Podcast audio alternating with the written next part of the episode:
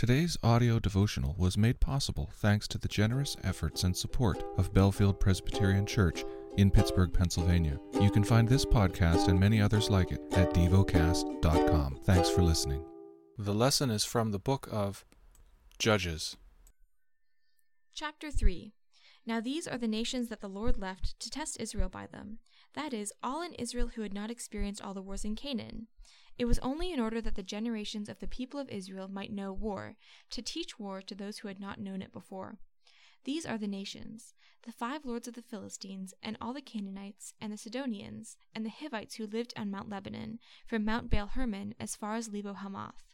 They were for the testing of Israel, to know whether Israel would obey the commandments of the Lord which he commanded to their fathers by the hand of Moses. So the people of Israel lived among the Canaanites, the Hittites, the Amorites, the Perizzites, the Hivites, and the Jebusites. And their daughters they took to themselves for wives, and their own daughters they gave to their sons, and they served their gods. And the people of Israel did what was evil in the sight of the Lord. They forgot the Lord their God, and served the Baals and the Ashtaroth.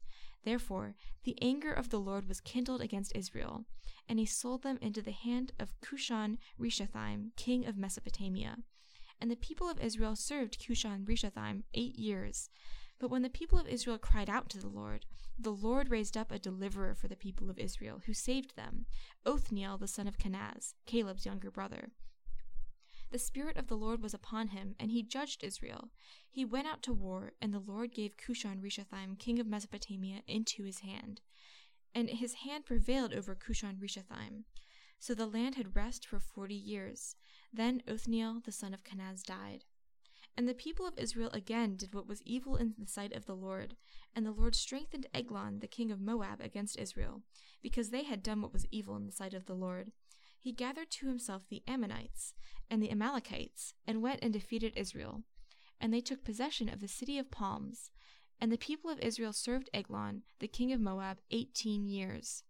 Then the people of Israel cried out to the Lord, and the Lord raised up for them a deliverer, Ehud the son of Gera, the Benjaminite, a left handed man.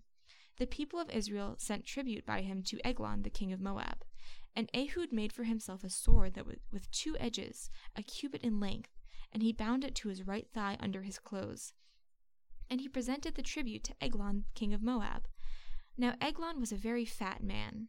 When Ehud had finished presenting the tribute, he sent away the people who carried the tribute.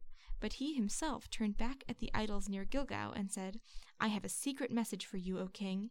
And he commanded silence, and all his attendants went out from his presence. And Ehud came to him as he was sitting alone on his cool roofed chamber. And Ehud said, I have a message from God for you. And he arose from his seat. And Ehud reached with his left hand, took the sword from his right thigh, and thrust it into, the, into his belly and the hilt also went in after the blade, and the flat the fat closed over the blade, for he did not pull the sword out of his belly, and the dung came out.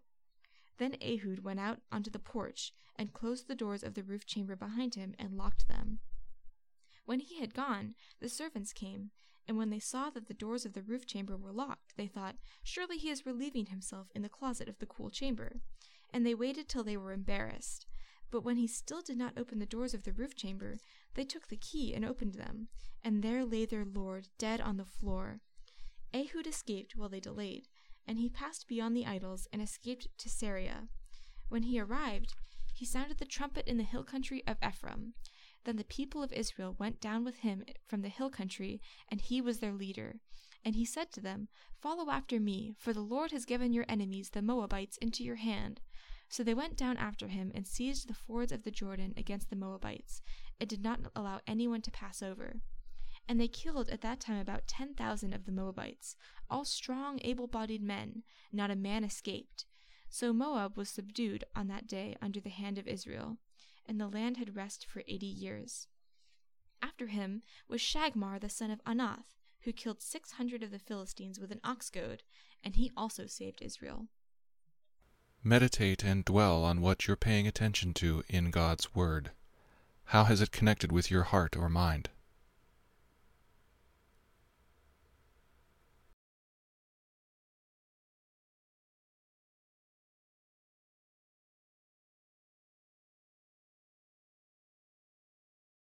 Pray to God freely about what has moved you today. Turn your thoughts to Him and enjoy His presence.